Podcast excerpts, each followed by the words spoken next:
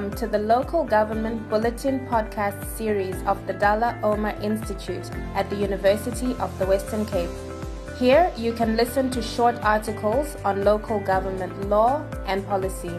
We aim to assist practitioners and deepen debate on local governance and service delivery. We hope you enjoy this podcast. Gauteng municipalities have lost billions of rand in revenue due to the COVID-19 pandemic. Some residents haven't been able to pay their rates and taxes due to job losses and salary cuts. This article was written by Tinashe Carlton Chigwata and Job de It falls under Volume 16, Issue 1 of publications made in March 2021. The financial impact of COVID 19 on district and local municipalities, a national perspective. On 29 March 2021, the Dullah Omar Institute convened a webinar on the financial impact of COVID 19 on district and local municipalities. The webinar was attended by close to 80 participants drawn from government, civil society, the private sector, and academia.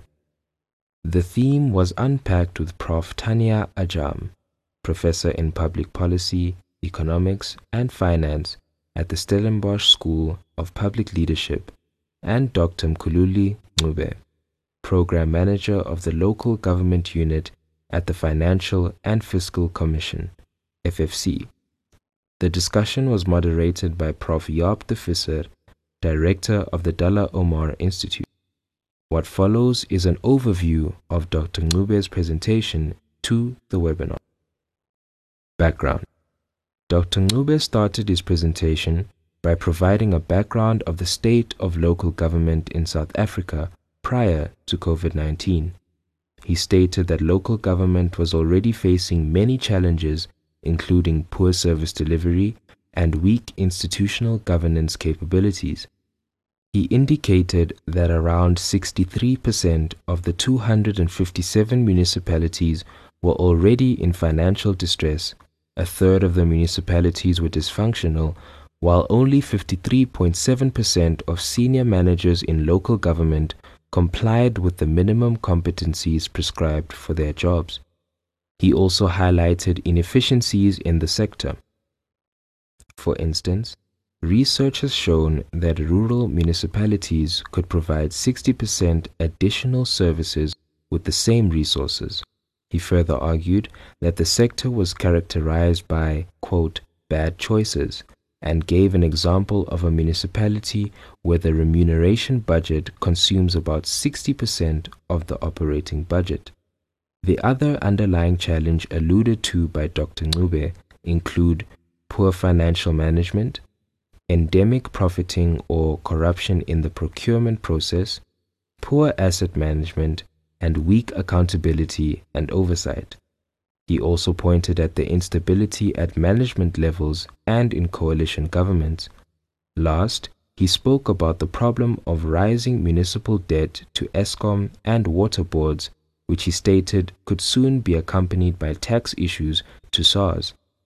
Dr. Ncube argued that interventions adopted to address these challenges have so far been ineffective and COVID 19, quote, simply amplified some of the challenges. District municipalities. Turning to district municipalities, or DMs, Dr. Ncube stated that DMs were already in a precarious situation. For instance, 61% of the 44 DMs were in financial distress. He spoke about the misalignment of the funding model for DMs, which has remained unresolved for many years. He argued that the funding model, especially the Regional Services Council replacement grant allocations, quote, left a lot to be desired. The fact that MECs in the different provinces can change what districts can do makes it difficult to establish a robust funding model for all DMs. Thus, prior to COVID 19, DMs were really in a dire position and now the proposal to add the district development model on top of this particular layer adds further uncertainty. Impact of the pandemic. Dr. Ncube stated that COVID 19 impacted adversely on municipal revenue sources, intergovernmental grants or transfers, and own revenue. Prior to COVID 19, the growth in national transfers was already decreasing due to national government's fiscal consolidation. He argued that COVID 19 has added more pressure for government to tighten its fiscal consolidation measures. Some of the intergovernmental grants, which were protected, such as the equitable share, are no longer as protected as before.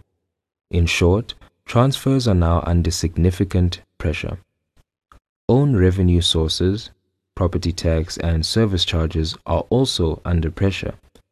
Dr. Ncube explained that the COVID 19 regulations impacted the sector in four areas, namely governance, infrastructure, social, and financial. On governance, Dr. Ncube indicated that decision making was delayed at the detriment of service delivery. IDPs of many municipalities were, quote, thrown off course, and public participation was disrupted. When it comes to infrastructure, he stated that the repairs and maintenance were often deferred and infrastructure projects postponed. The social impact was dire. Inequalities, hunger, and vulnerability intensified. Financial impact. Dr. Ncube stated DMs rely to the tune of 75 to 85% on transfers, while own revenues account for the remaining 15 to 25%. Thus, DMs were fairly insulated from the financial effects of COVID 19 because the majority of their revenues were guaranteed in the form of intergovernmental transfers. This has, however, changed given that intergovernmental grants are now vulnerable. Grants to local government will decrease by 2% over the Medium Term Expenditure Framework, or MTEF. This is due mainly to the reduction in the equitable share, which the national government has historically protected to fund basic services, water, sanitation, electricity, and refuse removal. The equitable share is going to fall by 4%, while the general fuel levy sharing with metros will decrease by 1% over the MTEF. According to Dr. Ncube, fiscal consolidation will adversely affect municipalities, especially those that rely heavily on transfers. DMs are thus now even more vulnerable. Overall, Dr. Ncube argued that the progressive realization of basic services is going to be affected in the medium to long term. Impact of COVID 19 on municipal revenue and expenditures. Dr. Ncube predicted that, quote, with the uncertainty still lingering around, close quote, the gap between municipal revenues and expenditures may widen further going forward. Unfortunately, municipalities cannot count on transfers to close this gap, as they did before COVID 19 because of the fiscal consolidation measures explained above. According to Dr. Ncube, the impact of COVID 19 is differentiated. He stated that with regard to revenue, metros are more affected than others, followed by the intermediate cities, or B1. According to him, the B1 municipalities are the future engines of growth. As such, quote, these are the cities that we need to watch as they grow. Close quote. Revenue collection. Dr. Ncube stated that revenue collection levels declined across all municipal categories. He, however, noted some rebound in the intermediate cities, but he was unsure of whether this will be sustained. Dr. Ncube revealed that for some municipalities, such a rebound may be difficult to realize because of the existing uncertainties particularly with the third wave looming. Impact of COVID 19 on revenue sources. COVID 19 impacted revenue sources to varying degrees. revenue sources from water services were the most adversely affected. Sanitation related revenues were significantly affected among B4s. Property rates were less affected, as well as electricity revenues. Given the impact of COVID 19 on municipal revenue sources, Dr. Ncube recommended that after the pandemic, there is need to diversify revenue streams.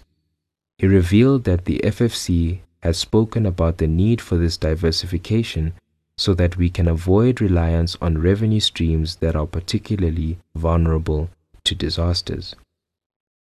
Debt.